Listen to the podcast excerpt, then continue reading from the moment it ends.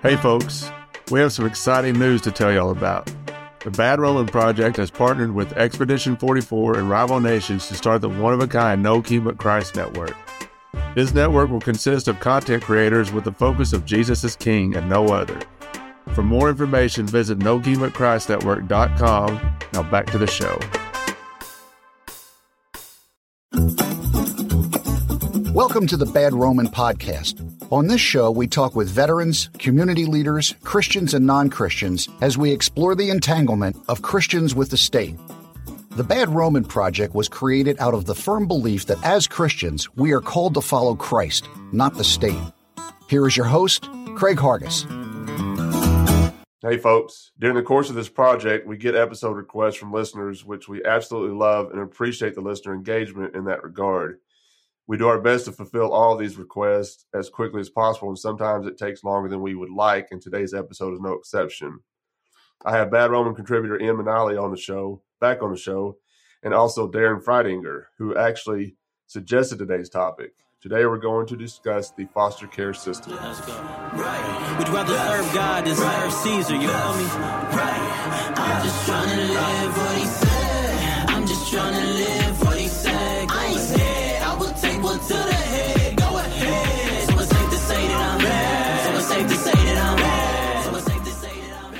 Ian, how are you doing? I'm doing well. I'm happy to be back on. Yeah, we had a fantastic conversation last time around about the uh, article you wrote for our blog. It was it was a really good conversation. We had fun with that one. I think I did.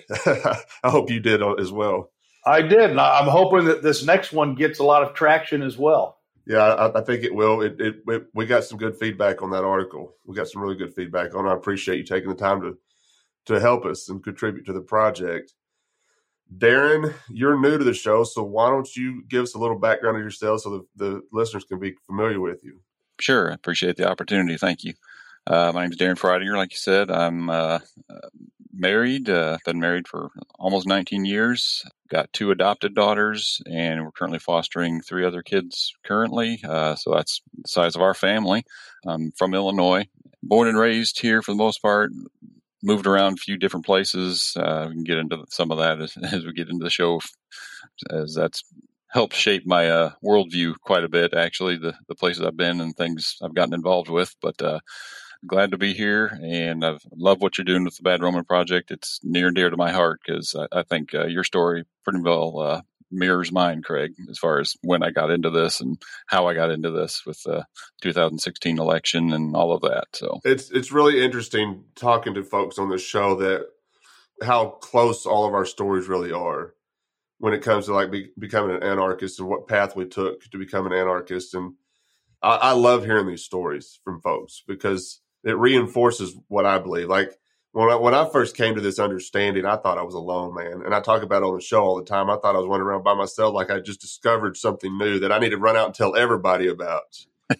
well, it turns out there's a bunch of us out there, you know. But I think we're get, I think we're growing. I think we're uh, there's more and more people kind of latching on to what we're talking about, and they want to understand now. Other people are like, y'all are a bunch of lunatics. y'all are crazy. but when you say no king but Christ, I mean it really there really is no king but Christ, and that's what we're talking about. It's not it's not even so much about being an anarchist. It's just we have one true king, and that's who we follow, and that's who we that's that's our leader. You know, you you hear some anarchists say, you know, gods, no rulers, no masters. I'm like, well, you can say that all you want, but you're going to push a lot of Christians away saying that because we do have a ruler, we do have a king. We're not going to back down from that, and I hope other anarchists that are secular that they they will start understanding that better on our end because we're your ally.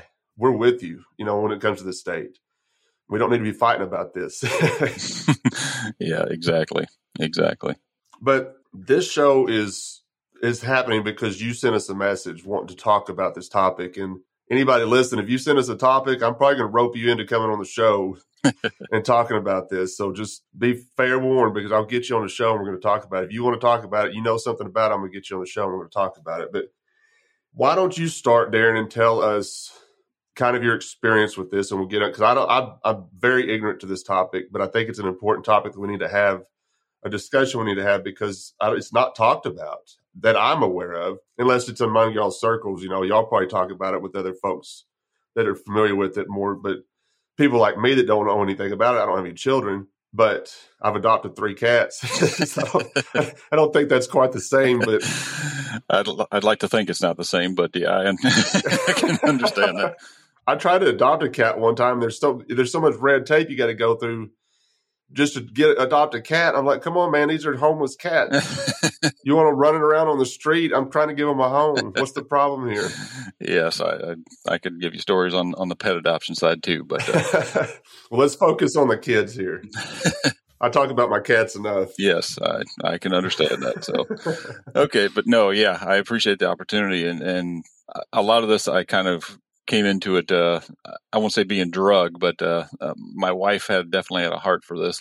I won't say before I did, but but I'd say she kind of drugged me into this and to considering adoption and foster that kind of thing. And um, not to get into the as they call it gory details of, of my life too much, but uh, we were unable to have kids, or it would have been very it would have required almost a miracle of God for us to have kids biologically. And we tried some avenues to make that happen, and it didn't happen, and we decided early on that we weren't going to go the in vitro route, that kind of thing. So we looked real seriously at adoption. Um, and at the time, we were living in uh, North Carolina, and we both knew that that was fairly temporary. So we decided to wait to to get into the foster care adoption side of things until we moved back to Illinois, where uh, I'm from originally, and where my wife had, where I met my wife, and she had been living. Uh, so we all had my whole family was in about a 40 minute drive of each other in the central Illinois area. A lot of my wife's family's in the same general area as well. So we knew we were going to come back to that area. So we waited, moved back, um, ended up getting into getting licensed through Catholic Charities, which is one of the bigger foster adoption agencies state by state, I think it's pretty big in all 50 states, but I know it varies. Each each state has their own agencies, and the popularity of, of each is, is different. But uh, got into it with the intent that we wanted to adopt. There's different levels that you can get into. You get in with get into traditional foster care, where you're truly just being a place for the kids to be raised until their parents can be meet the necessary minimum requirements for them to re- get their kids back according to what the state guidelines are. Uh, we weren't prepared to do that yet. We wanted to be fully adoptive parents, and so you can get in. You can stipulate that you want only at-risk kids, which is basically kids for which the, their parents have had their rights terminated already, or their case is at the point where they are at risk of that happening. It basically means that those kids have been in the system for quite a while or there's a very special case, whether that's abuse or whatever. I mean, there's dozens of special cases, that kind of thing that you can get involved with. But so we had kids, play, a couple of girls placed with us. They were six years old and four years old at the time, and we ended up having them placed with us, having them be with us for about nine months before we were able to officially adopt them. That was in 2009, and we learned a lot in that process, um, especially going through Catholic Charities versus being licensed strictly through in Illinois. It's called the Department of Children and Family Services, DCFS for short. But with Catholic Charities, there's a lot of paperwork. I put it that way. A lot of paperwork. They will get into every detail of your life as far as, I mean, your intimate personal details between a man and a wife and your family, your siblings, everything is fair game for them to look into and get information on.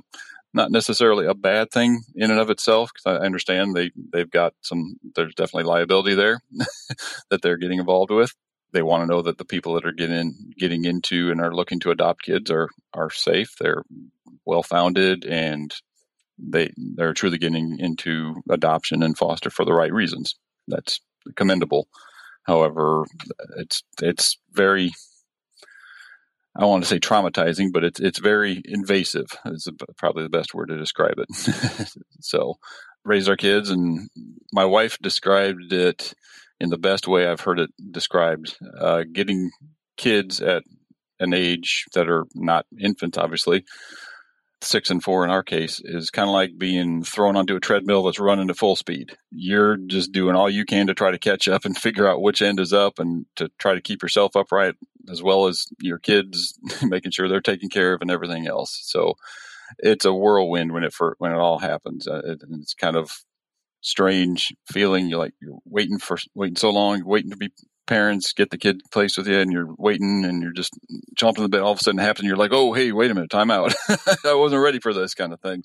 There's a bit of a herky jerky motion to the whole thing. well, I know in the in the initial message you sent us, you you were I think one thing you wanted to talk about or try to figure out, and I, maybe y'all have an idea on this, but is there a better way to do this? Better way to adopt children than going through the state? Mm-hmm. and if we can try to maybe try and figure that out I, like i said i'm ignorant to the topic so I'm, maybe there is there's got to be a better i think there's always a better way than going through the state in my opinion. I think they convolute too much stuff and it's just like i said earlier about the red tape but Ian wrote a book called emily's tears and he sent it to me to read to kind of prepare for this little bit and it's a it's a very short read, very quick read, but it's very very detailed of what he has been through. Him, him and his wife has been through as far as this is concerned. And I, and why don't you uh, tell us a little bit about your story? Okay, well, we kind of backdoored into fostering because we were in Michigan at the time, and my wife was doing a jail ministry, and a woman was arrested for doing drugs and in a drug house and found out she was pregnant when she got to jail. And so, because my wife was going to the prison or the jail weekly, and so she approached my wife and said, Would you guys watch my child when it's born? And I will give you power of attorney. And we were like, We had talked about fostering for probably years. My wife had been wanting to do it for 20 years and I had been not ready to do it. And I was at this point now, I was getting to the point where I was like, you know what, let's do this. Our son had already grown up, was at that point was just about to graduate college. And so for me, I was like, okay, I think I am ready to do this. Let's get into the foster. And then this situation landed right in our lap. And so the the mother of the child that we ended up getting was convicted, went to Ypsilanti, had a couple of year sentence, and gave birth in December. We had, now we were approximately 12 hours from Ypsilanti, where we were at in the upper peninsula of Michigan. And so we knew that they couldn't tell us when she was going into labor and going to the hospital because I, she was a prisoner. And so some kind of a person that, like a guard kind of let us know, dropped a hint that uh, you're going to be getting a phone call here shortly to come pick up a package. And so this was the middle of December, and we got that phone call.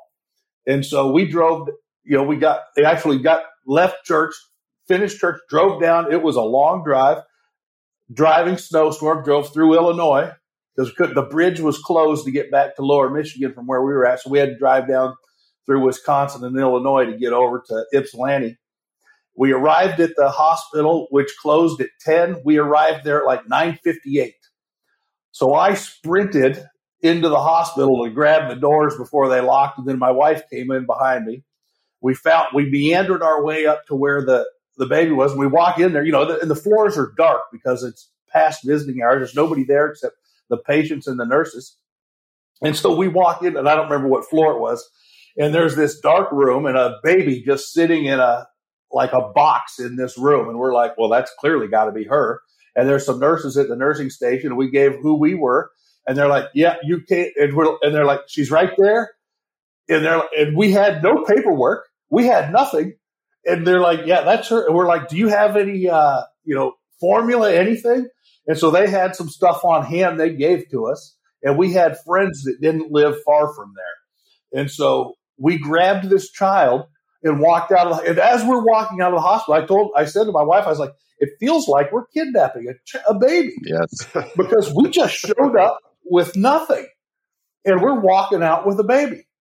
And so we get her in the car and, you know, we, we had got a, a car seat and everything. And we go to our friend's house that lives nearby and we stayed there for two days to try and just, you know, get her ready and acclimated before heading back. And by the, I want to say it was when we were returning back home, we received a phone call from the Upper Peninsula in our area code up there, and it was a DHS worker saying, "Do you have a baby?" And we were like, "Yes, we do." And they're like, "We." The, there, a bunch of nurses called CPS concerned that a child was being taken.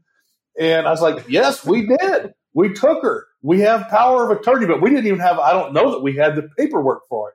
It was just something we had. and so he's like, well, I'm going to need to talk to you guys when you get back into town. And so we set up an arrangement and we started and we went and ta- or he, I think he came to our house and the power of attorney was sufficient. We were able to keep the child with power of attorney. And he's like, the thing is with, with only a power of attorney, the mother can terminate your, you know, ability to have the child at any time. And so we highly encourage you to get licensed so that the child then becomes a, a real ward of the state. And, and I, looking back on it now, I think that's really what they wanted. They wanted the child to be enrolled in the system because that opens up all kinds of other things. And, you know, there's an entire industry built around kids that are in the system. And so the mother, because we, well, we later found out had many other children that had been taken, she was savvy to all of this. And so by using the power of attorney and giving us her kid, it avoided the entire state. And so we just had this child on power of attorney. But being, you know, we were trying to do the right thing. And so we ended up getting going through all of the classes and getting licensed. And that took, you know, it takes a while to go through and it's just as invasive. We went through the state and it's just as terrible as the, and here's the thing, you're, you know, Craig, your question about how can how can we do it better? Well, we can't do it better as long as the government controls it from top to bottom because they have created and made it such a mess that it is. Um, I mean, I've been, I know where. Well, I have a pretty good idea where you live, Craig, because I was in Nashville fairly recently, and I saw billboards there saying we need foster parents. I went to a barbecue restaurant. I saw a thing on my placemat said we need foster parents.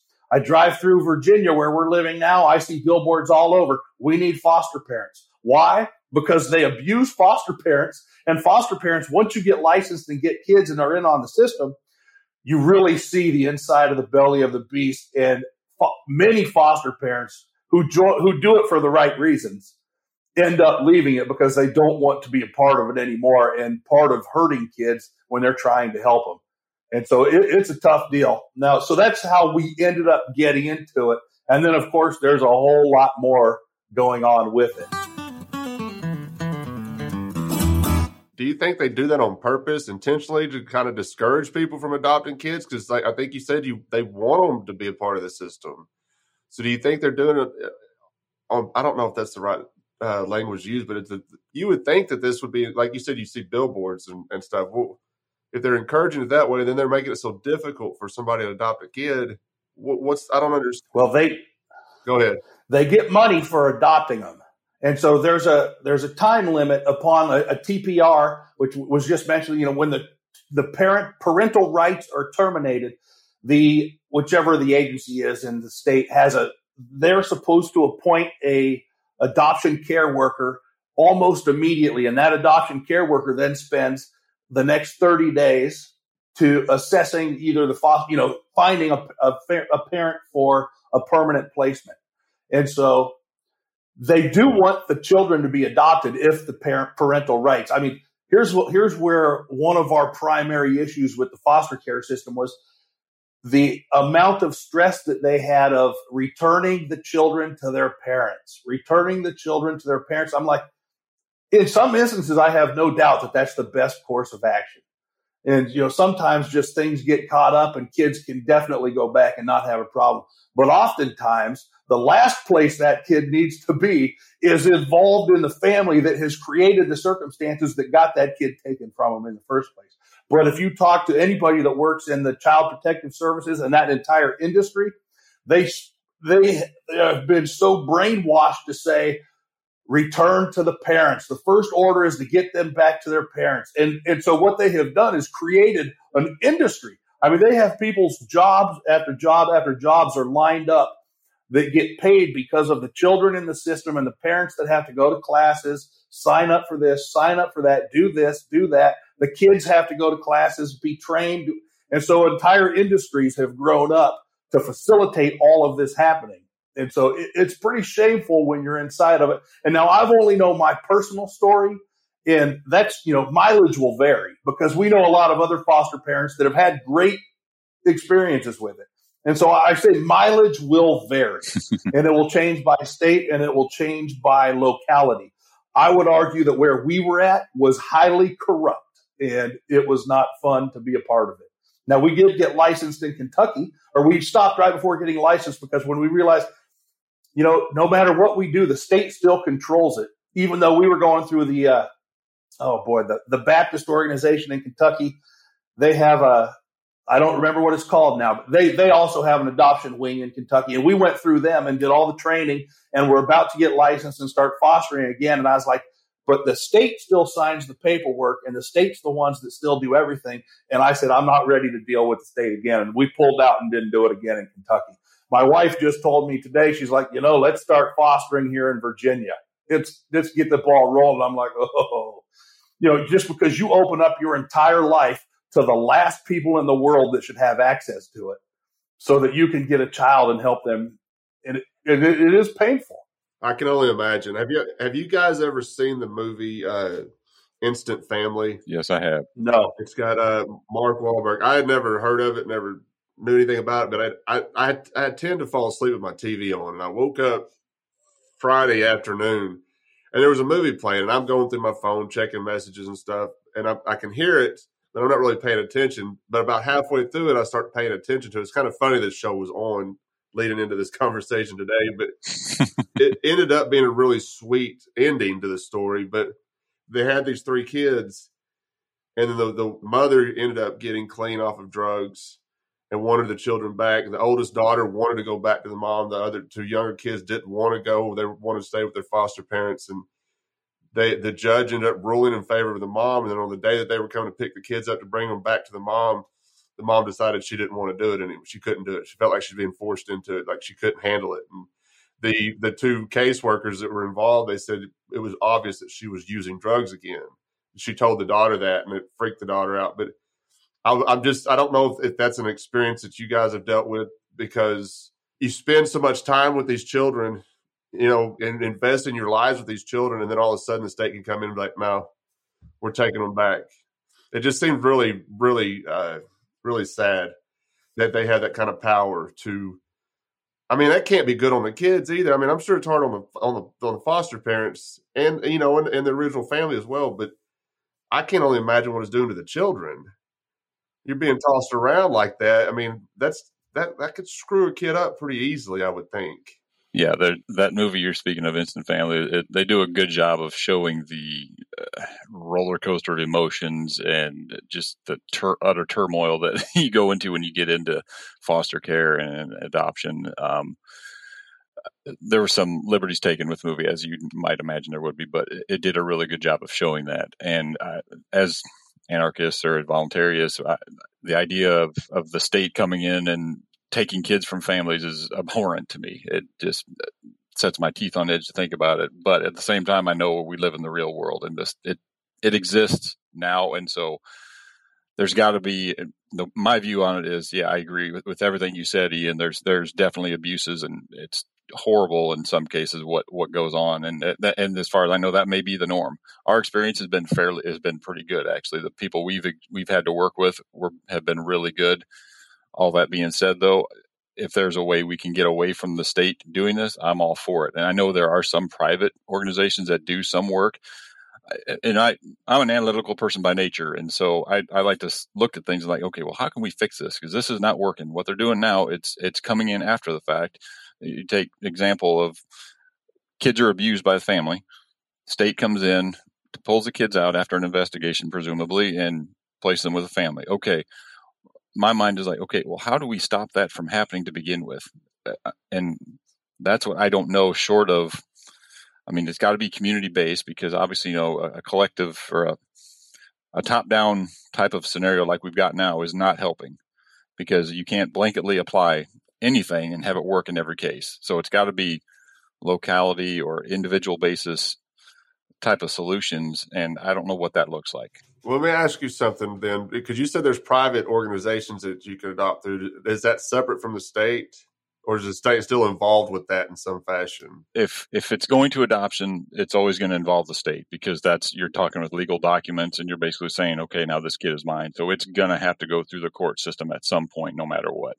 The organization I'm thinking of, uh, I believe, is called Safe Families, and it's basically a system or organization where families that know they are struggling and having issues with their kids, and it could be anywhere from faced with abuse or neglect or whatever it may be, but but the family themselves know that they're being overwhelmed, uh, whether it's resulting from loss of job or whatever it may be, death in the family.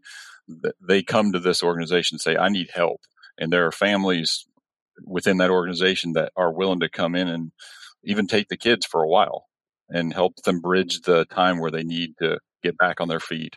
And the state is not involved in any way. It's it's a charitable organization, basically, is what it is. And I love that concept. The only issue I see with it is it's as far as I know, it's all pretty much through churches or local local places like that, houses of worship, and that right there is going to, I think, eliminate automatically eliminate some of the people who need this kind of care the worst from even setting foot in the door of a church. So I, I don't know how to how to bridge that gap. One of the challenges, and I don't have an answer for what you know what you're describing there. That you know, I'm my wife and I talk about this all the time. One of the issues is by the time you get to foster care or parents that are struggling and kids, you are so far down the line mm-hmm. of where things, you know, it's not, this didn't just happen. It wasn't the Beaver clan and then you know, the next day, all of a sudden it became, you know, insert bad family. There was struggles that have gone on. And so at any time during any of those struggles, you know, decisions were being made bad, bad, bad, bad, bad. And then eventually it blows up to the point that this happens. Yep. And that's where the state gets involved. So I'm thinking we have to get further upstream because if we can somehow get upstream where there are you know, and obviously churches are going to be always be involved in this kind of stuff.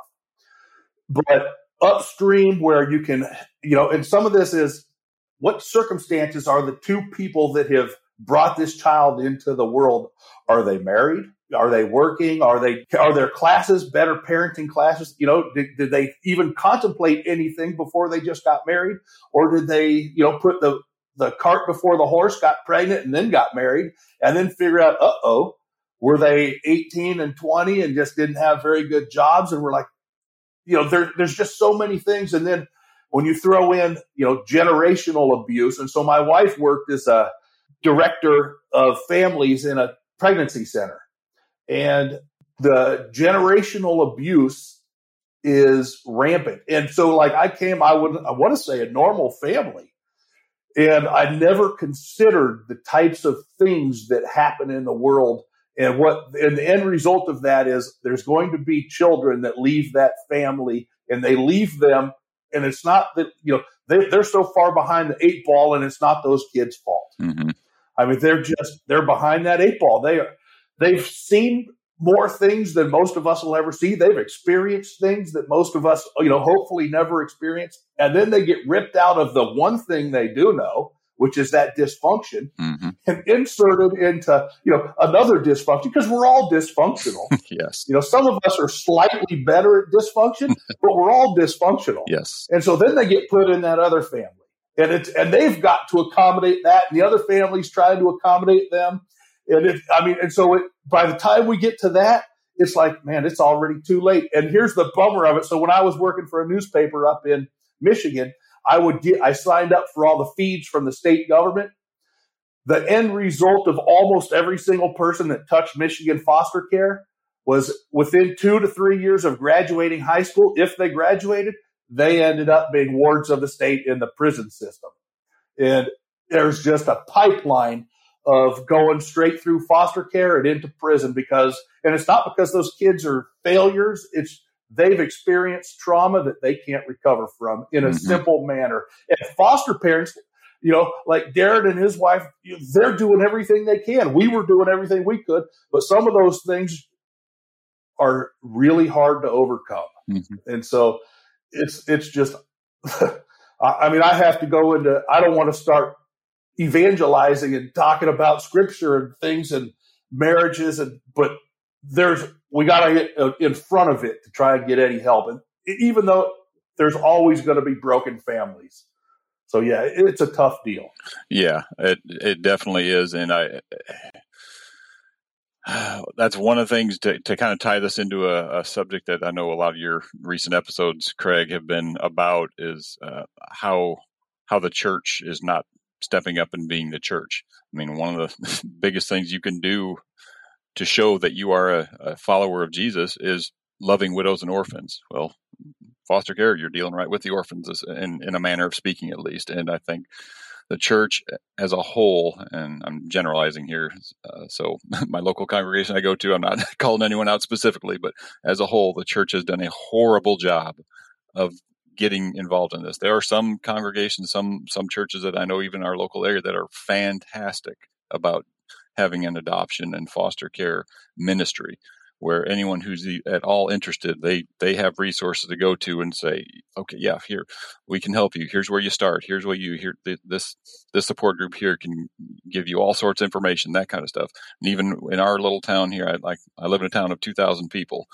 and we've got a really good network of foster families family adoptive families families that have done it in the past and are no longer doing it but are still willing to help and support that is what foster families need uh, that are going to get involved in this because it's it's not something you just get into uh, you you mentioned Ian earlier about the the training and the, the classes and stuff that you have to go through to get foster licensed. Even in Illinois, I know it's a nine week class plus there's a bunch of online training you have to do in, in addition to that. Uh, it's it's not fun, but you got to do it, and so uh, you need support and it does a it actually does a really good job of preparing you or giving you things to think about as you're getting into this to to prepare yourself for because these kids have been the subject in a lot of cases of trauma. Uh, even if they hadn't been born yet when the trauma occurred it still affects their their development and and just their being and that's that's going to cause issues regardless of anything else. They're already starting as you said being behind the eight ball. I have a great story of what happened when we picked up like i said we knew friends that were down there. And so we went to and this is what they did for us. Now it was late that night so we just went and took a you know and went to bed at our friend's house. The next morning tecumseh missionary baptist church filled their entire sanctuary with diapers and formula and all this stuff. There was so much there i couldn't even fit it in our vehicle and so we ended up not having to buy a single diaper for about six months. That's something that I mean that kind of aid that they gave to us because you know I was a church planter. We didn't have a lot of money. And they loaded us up with so much stuff. And then there was all the little, you know, all the bibs and all that onesies, just everything. Now, and that was the most wonderful blessing that we ever and it was more than we could have ever imagined. But a church did that for us, and it, it was amazing. We still talk about it. I love hearing stories like that because that, that that's the church being what what Jesus is, uh, intends it to be, and I love that. People tend to forget stuff like that, like. If you're not capable, if you're not able to adopt or foster, but you can help in other ways, just like what you were just talking about, and and I, and I encourage people too, like if we want to help the homeless and we want to help these children and widows, like you're talking about, uh, Darren. But if you can't physically do it, you can do other things. You can give to these people. You can feed these people in a way. You know, you may not be able to take them into your home, but you can feed them or clothe them or, or get buy their kids some diapers. You know, it just it doesn't seem like much, but like Ian just said, they didn't buy a diaper for six months. You can you can be helping. You can be mm-hmm a Christian and following Christ and doing what Christ instructed us to do by helping. And, and it may seem so small by buying a bag of diapers, but it's not. It's it's it's stuff like that that people. I want. I hope people start understanding that better. You can help, even if it seems daunting to go out and and help these folks. Give them something. Buy them some diapers. Buy them some formula. Buy them some baby food. You know something. And I think that goes a long way in probably helping this situation get better. Yes. If people know that they have that kind of support, that they're going to be more encouraged to adopt children. If they know they can count on the church, like you were talking about, Darren, the church is, I'm hard on the church. You know, I'm hard on the church on the show. So, But if they know that they're getting that kind of support from the church, like they're supposed to be getting from the church, then they're probably going to be more apt to go and adopt a child and take care of this child if they can open up their home to a child. Yes, definitely. And uh, another way, I mean, speaking for people that are in the midst of the chaos, I mean, there's nothing a lot of us would like better than just to have a couple hours to ourselves. So just offer babysitting services. Just take the kids to the park for the, for the family or somebody that I mean something as simple as that is just will resonate with people so much. Yeah, and it, and it, it really encourages them. I think it encourages it can, it's encouraging to people. Yes, and we need that. Maybe that's what we need to start doing is encouraging people to do this. It's even if the state's going to be involved with it. These kids need homes. Yes. Hey, folks, Craig here, and I'd like to let y'all know we are always looking for writers to contribute to our blog. I don't care if you have any experience or not. Two or three of our contributors had no prior experience writing, and it turns out they have a real knack for it. Our project coordinator helps them put the articles together, and she publishes them on our website and Facebook page. And you will also have the option to come on the show and go more in depth about your article and send us an email at the Bad Roman Podcast at gmail.com. We're having a blast with this project, and we would love for you to join us in helping promote it. Now back to the show. The funny part about the state involvement is they even vet those people that will watch your foster child. You can't just like give your foster child to, you know, your uncle they want to know who that person is, and then they do a background check and they look at them. And, and so that dissuades people from wanting to be further involved. And, and so it, it is a challenge. There's there's so many hurdles that get put in place of doing this well because the state's involved. And so it does, we have to get the state out of it because with the state involvement, it can't be done correctly. And you've got all these urchins that just suck onto it and they're just bleeding this system because you know they get more money.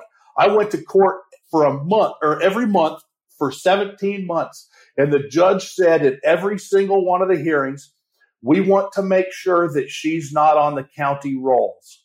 We want her on the state rolls. And that was his biggest thing. And so, you know, I'm just one person.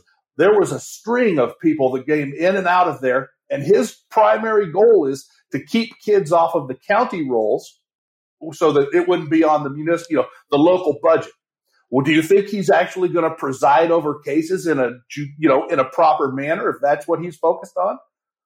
It, it, it just, it would just burn me up because I would sit there and I'm like, he's not taking into consideration what's best for this kid. He's only focused on the dollars and cents and how he can send the bill to somebody else instead of have it signed here.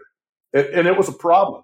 And that was, and I'm confident that was part of the reason why the girl that we had from birth to 17 months was given to an aunt in another state because the minute she was given to another state to adopt, she was off Michigan's rolls. Gone. They didn't have to worry about her anymore. Whereas we were in Michigan. And so even though we were going to adopt her and we wouldn't have had her on Medicaid, we would have had her on my insurance. They still didn't want her on the rolls because she'd always been you know, that label of a foster kid and she would have been able to get into college and do all these things in Michigan because she was a foster kid. But when they sent her to a relative in Oregon, all that was gone. Yeah, it's there's definitely abuses in that, and I it drives me crazy some of the bureaucracy and red tape and everything involved, and just things of that nature. Where, like you said, Ian, it, they're more worried about what it looks like to on the books than it is about doing what's right for the kids. I, I do want to point of uh, uh, have a point of clarification there. At least where we're at in our in our state, you actually don't have to be background checked or anything to if you want to babysit the kids. Uh, for us, at least, um, I, I, like you said, that varies state by state. Um, if you want to do overnight or beyond, I, I can't remember the time li- time limit. It like might be eight hours or something like that. If you're going to be watching kids, then they, you're right, they do need to be background checked, which that's adds a whole other level of complexity of who you can have your drop your kids off with. Right. Well, how do they know if you're going to drop your kids off with somebody? I mean, do they got somebody watching you constantly, knowing what you, where you're taking these these kids to? Or I mean, no, it's. I mean, uh, yeah, you could probably get away with it if if you didn't if you wanted to leave them somewhere and not have them be a prey. But you're you're. Are you running the risk of losing your children if if you do this if you don't go by their rules. Exactly. If if the birth family or or the or sorry if the biological family finds out or if the caseworker finds out you did that, then there's it's going to come back on you. so basically it boils down to just communication with your caseworker and like uh, like I've said our experiences we've had with all of our caseworkers have been really good. I know there are bad caseworkers out there. I'm, I and I certainly would not take away or try to justify any of that.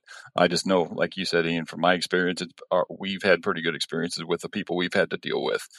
But there's always you can you don't have to dig far to find horror stories. Well, my wife is a member of all these Facebook groups, and it is there's new families joining it every single day, telling their horror story, and it, it is. I mean, this is some painful stuff and it's you know it's it's our story repeated over and over again. Of yeah. they had a child for this length of time, and they they were they were told they were going to be able to adopt it, and then boom, child's taken and given to somebody else, and it just over and over and over and over again. It, it's some painful stuff out there. It is definitely is. And I want to touch back on something that we started talking about with the, with your book. You talked about the baby, and where's this child at now? She's in Oregon with a biological aunt. And is that uh, is that a done deal? Because I know reading your book, I I didn't know if there was a, a, way that you could you would be able to get her back or not. So is that that's that's a done deal? Now they might call it something different in different states, but in Michigan, if you want to appeal, I think it's Section 45 or Section 42. I think it was Section 45 hearing, and the beauty of that is you have a very narrow window to file your appeal on an, on a decision. Now the kid's already gone. They took our girl and flew her. They told us uh, you need, you get one hour to see her because she's flying to Oregon tomorrow. And then I was like, what? And she was gone. And so then we're looking, okay, and they're saying, but you can always appeal. You know, that was a big thing throughout the whole the training and then the 17 months. They always said, well, you can always appeal if something happens. Try to appeal. So here's the beauty of this. So I turned in my limited amount of gold that I had. I sold a bunch of other stuff. And then I took out a loan from my in laws because we had to find a lawyer who would even take the case to appeal it because it's, I mean, it's, you're almost have no chance of winning. And so we did it. We spent a lot of money to file this appeal. Three months later, we had the court date because it just kept slipping. And so by that time, she's now been gone for for five months. We have our appeal. Our lawyer did a great job. The beauty of it, and so you have what in Michigan is called an MCI.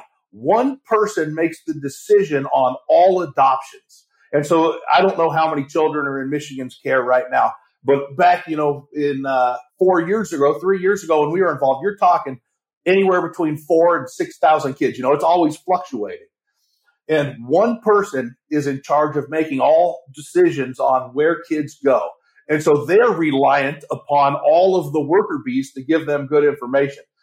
What we discovered because we did an appeal was the information that was given to the MCI who made her decision to take the child from us and send it to Oregon was an entire bag of lies. We were, she was told that we didn't socialize the kid. We just kept her at home didn't take her. I'm like, man, She's at every church service with us. My wife takes her to work. She goes to business meetings. She's everywhere. We were told that we didn't feed her, that we like withheld food from her. And then just all this other just outrage. And we're like, where did you come up with this stuff? And so an entire satchel of lies was given to this MCI. I can't blame her for going, well, yeah, let's take that kid from those people and send her to Oregon. Those are terrible people. But here's the beauty of it. While they're doing that, CPS kept calling me and offering me more children. If I was such a bad person that they said all this stuff about, why are they offering me more? Ch-? Because they knew it was a lie.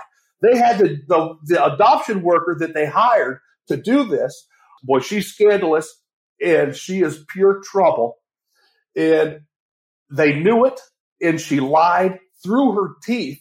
And so the MCI, the, the decision maker in Michigan, made the obvious decision and said, yeah, send her to Oregon. We got to get her out of this house.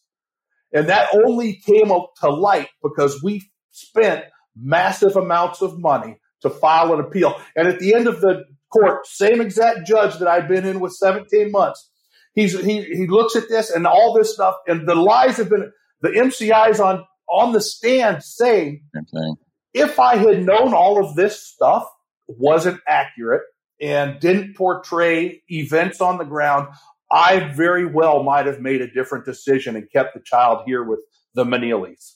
And then the judge at the end, after all of it's said and done, he says, you know, he loved to talk about how in his, I don't remember how long his his career had been like 25 years. I've never had a decision be overturned. And he's like, if it was in my power, I would overturn this decision to send this child and I would bring her back. But I know that that'll get appealed and I'm retiring next month. And so our girl, because the right person was in the right position to make the correct call and bring our child back, but he didn't want his court record solely by an appeal. And so he said, even though this is a travesty, because he had seen me in court and my wife every single time, saw us around town. He only lived two blocks from us. We saw him all the time. You know, we were neighbors. Mm-hmm. And so, yeah, this was what we left Michigan after this happened. We're like, we can't live in this town. CPS was three blocks from us, and the judge was two blocks from us. And we're like, we're not living next to these people ever again. And we packed up and left Michigan, went to Kentucky the just the lies and the things that are happening. And now again, mileage varies. I'm thankful that Darren has had a great experience, but that was not my experience. It's been ugly. Mm-hmm. Yeah, I. that, that's what I meant when I said I know that I, uh, from all I hear, what we are experiencing is not the norm and I, am thankful that I don't know God's providence or whatever it is that we've had good ones. Not not to say that I mean we haven't had our struggles. I mean there's been things about even our current situation that I'm just like, are you freaking kidding me? but that's neither here nor there at this point. I mean, uh, eh, the bottom line for me is there's kids that need help. They need they're in terrible circumstances. If if it means some discomfort for me to help help kids that need help, that's okay. That's my cross to bear. And I wish there were more people that had that attitude, not not to lift myself up, but because I, I, am no one special. Please hear if you hear anything I say in this whole podcast, hear this. I, we are no one special. We are just have the opportunity and the means to be able to be a home for the kids. That is the bottom line. Well, I think what you guys do and, and other folks that adopt, that take the children in their homes is very commendable. Though that's a pretty pretty big task to take on yourself. You know, you're bringing in a child you don't know their situation fully and how what they've seen and what they've gone through. And I think it's I'm proud of you guys for stepping up to the plate and doing something like this. You know, anybody listening that has adopted children and even parents that have their, their biological children, you know, that are taking care of them, you know, it's commendable. And I think y'all should be pat yourself on the back and be proud of what you've done because you're you're doing God's work and and just keep it up. And we can keep fighting this fight and and keep talking to other people about it and, and maybe make some headway in some fashion. Like I said earlier, just if you don't feel like you can do anything, give somebody something. Let them know that there's a support system out there, and the church really needs to step up to the plate on this, and, and that they have to. They have to lead the way in this. The church has to lead the way in this, and if they're not going to, then it's not. It's not going to be helpful and I feel sorry for how they'd be judged on that because, you know, Jesus was very, very clear about taking care of the little ones. And if you're not going if, if the church is not going to lead the way in doing that, they're going to. I mean, I don't, I don't even know what would happen. I just can't imagine. It's very sad to me that the church cannot. I don't know. Like I said earlier, I'm pretty hard on the church, so I'm, I, I spend a lot of time kicking the church and other Christians around on this show. But it's just because of what I've seen and hearing stories like this and it's it makes me sad. There's great ones like like Darren was mentioning some churches in his local where we used to live in North Carolina. The church that my wife was heavily involved in before I married her and took her away from it all. They had a ministry where they used to go to the former Soviet states and they adopted a lot of people in that church. And that's big money when you're talking about going overseas adoptions. Mm-hmm. And they adopted a lot of kids out of the former Soviet states and brought them back here. And I mean, so there are churches that are doing it and that are doing it great. But like, you know, for instance, at this last church I was at, when we first got here, I brought this topic to the floor and said, we, you know, most of the members of the church were retired. I'm like, you got nothing but time. You've already done it. You can start getting and filling this gap even though it's painful and it's hard, you can step up and fill this gap. You know, you don't have to get an infant. There's 10 year olds that need help. There's, you know, you know who never gets fostered? You know who never gets adopted? The 16 and 17 year old. Yep. Because they're already got one foot out the door. And so that's where my wife and I, uh, she wants to stay with the youngsters. But I'm like, let's get some 16 and 17 year olds and at least give them something where they have a place where they can say, you know what, it's Thanksgiving. I'm going to go back to what I call home and have Thanksgiving with those guys. So that's my goal is to, to introduce at least a little bit of normalcy in a sea of just craziness because that's what a lot of these kids have is craziness. And, you know, we're by far from perfect. Don't get me wrong, but we can at least, you know, cook a turkey and do stuffing and have a great Thanksgiving every year. Yeah. Yep. Yeah.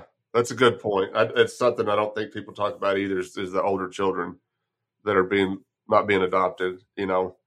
And I'm not going to try and compare this to my cats, but that happens with cats. People want a kitten instead of a, instead of an adult cat when they adopt them. You know what I'm saying? Right. So, Kentucky had a good program where they had like a halfway house. I can't remember what they called it when a kid hit 18 and they're no longer, you know, they're many states they're just kicking these guys out on the street and they they leave foster care system and they go to the homeless shelter or they go start couch surfing. And I mean, you know, it's not a long road when you're couch surfing and you're looking for meals to start stealing. Yeah. And so in Kentucky, and I, I give them credit, they had like these ha- halfway houses set up where kids could go and they would get them started. And they even had funding where, you know, they would pay for an apartment for a little while. And then as a person got more work skills and transitioned, you know, just like a halfway house. Then they would start lowering the rent, Mhm. and it would be a gradual transition out of foster care and into the real world. Yeah, Illinois is very good about that as well. I mean, you say what you want about our financial situation and the way our state is run; it's being run to the ground. But they do take care of the foster families, uh, foster kids in that regard. They they continue the the funding and the, the kids get through foster care when they are adopted because they don't want it to be a deterrent for families to not adopt kids because then they won't be getting their their monthly check for the kids because you know that's what would happen. People would abuse the system, and so they keep that up. And I mean, it, they do a really good job of keeping the benefits there, so it is not a deterrent to adopting kids. Is what I'll say. well, I wanna, let me ask you something because you kind of brought it up, and, before I let you go, I want to touch. I want to ask this because I've heard of people taking in children and into their homes, and they're getting they're only doing it because they're getting paid to do it. Like they're they're getting funded, they're getting paid to have these children, in, and they just it's like they just recycle these children back into these homes. Is that are y'all familiar with anything like that going on, or where people are just doing it just for the paycheck? I I know it goes on um, in our circles and the area, the groups that we I'm a part of. It, it's that's not what's happening. Obviously, um, otherwise I would be stepping up and saying, "Hey, that's wrong," and, and you need to stop doing that kind of thing. Um, but at the same time, they're in dire need of people to have fo- uh, to become foster licensed because it's a challenge to. They're having challenges even now placing infants infants are usually the easiest ones to to place because everyone wants a baby kind of thing um, Don't tell my wife that. what's her number no but but yeah I, I know it goes on and and it's kind of like the the job situation now with people receiving all these unemployment benefits it's a deterrent to people working if you're if you don't have enough families to be foster care, you're willing to take anybody, and so there's it's that's a system that's ripe for for abuse and for situations like you brought up there, Craig. I was just kind of curious how prevalent it is because I, I've just heard of it. I don't know anybody specific that's doing it. I just I've just heard heard stories, and I didn't know how widespread it is. Usually, when that it's when stuff like that has happened, from what I know about the system, uh, I don't know anyone personally who's done that or any direct stories of anyone that has, but I know it is usually when that happens, it's families that are just interested in fostering. They just want to get the get the check, raise the kids, spend as little as possible on them, and so they have money for whatever, and they're willing to take in as many as they can as they physically are able to. Now I also don't know anybody that's just farming foster children for money. Right. But I will say where the what I did was see and witness that was I think more prevalent is getting kids labeled with problems. And so if you get a child and you can get him labeled with some form of a disability, some kind of a learning disability, and then it opens up resources and the pay. So like if you have a kid who is quote unquote normal, you know, I think in Michigan it was around 300 bucks a month, which by the way, nobody's getting rich on $300 a month because children need a lot more than that. no. But if you added, like every time you added a tick mark next to a block that a kid had special needs in this category, this, you know, there was another 75, 85 bucks thrown in there. The problem with that is sometimes that's probably real. I have no doubt that that is the case. Mm-hmm. But what we saw and witnessed were kids get labeled and then you're labeled. And, you know, it's not easy to get rid of a label because let's say you're living in that community and you have been given a label as whatever it happens that label is. Well, you're going to school with people and all of a sudden you, you're, you know, you're attending a special class yep. because your life is going to be trash. But there's, in you know, we had I want to say it was four people a day. My wife quit her job to do this because we had people in our house almost every single day of the week because our child was exposed to drugs in the womb because her mother was, you know, was using crystal meth. And so we had people in our house every single day of the week. And it was painful because they just sit there and they're, you know, we had an infant. What are you going to do with an infant? There's not much they can do. We had a speech therapist, and he would just sit there and roll around little cars. And, and it's like, really? This girl, she stood up seven months. She was seven months old. I used to keep her next to my desk because I, you know, I was a writer and all that.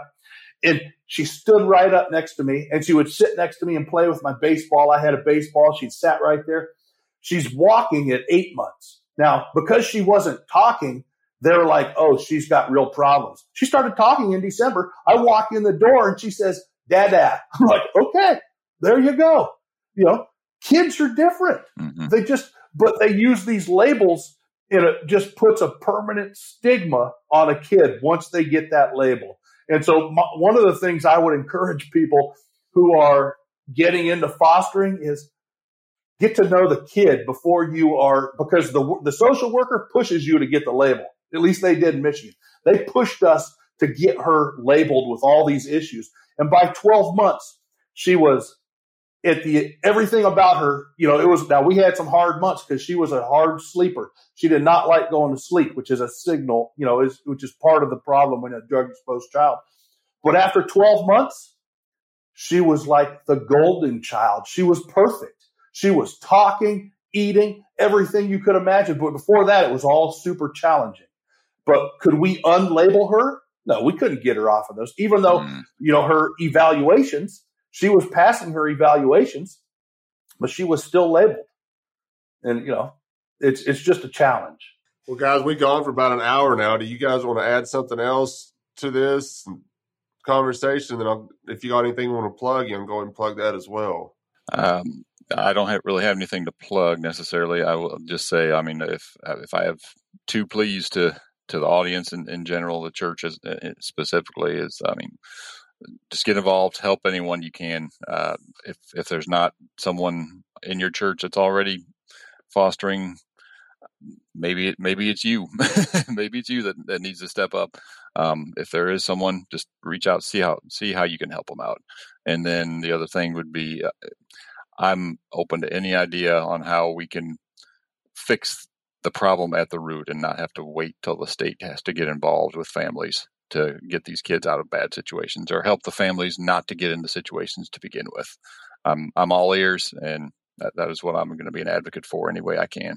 So, yeah, I would say the same. You know, as much as I am down on the fostering because of having to be involved with the state, that's the system we have. Yep.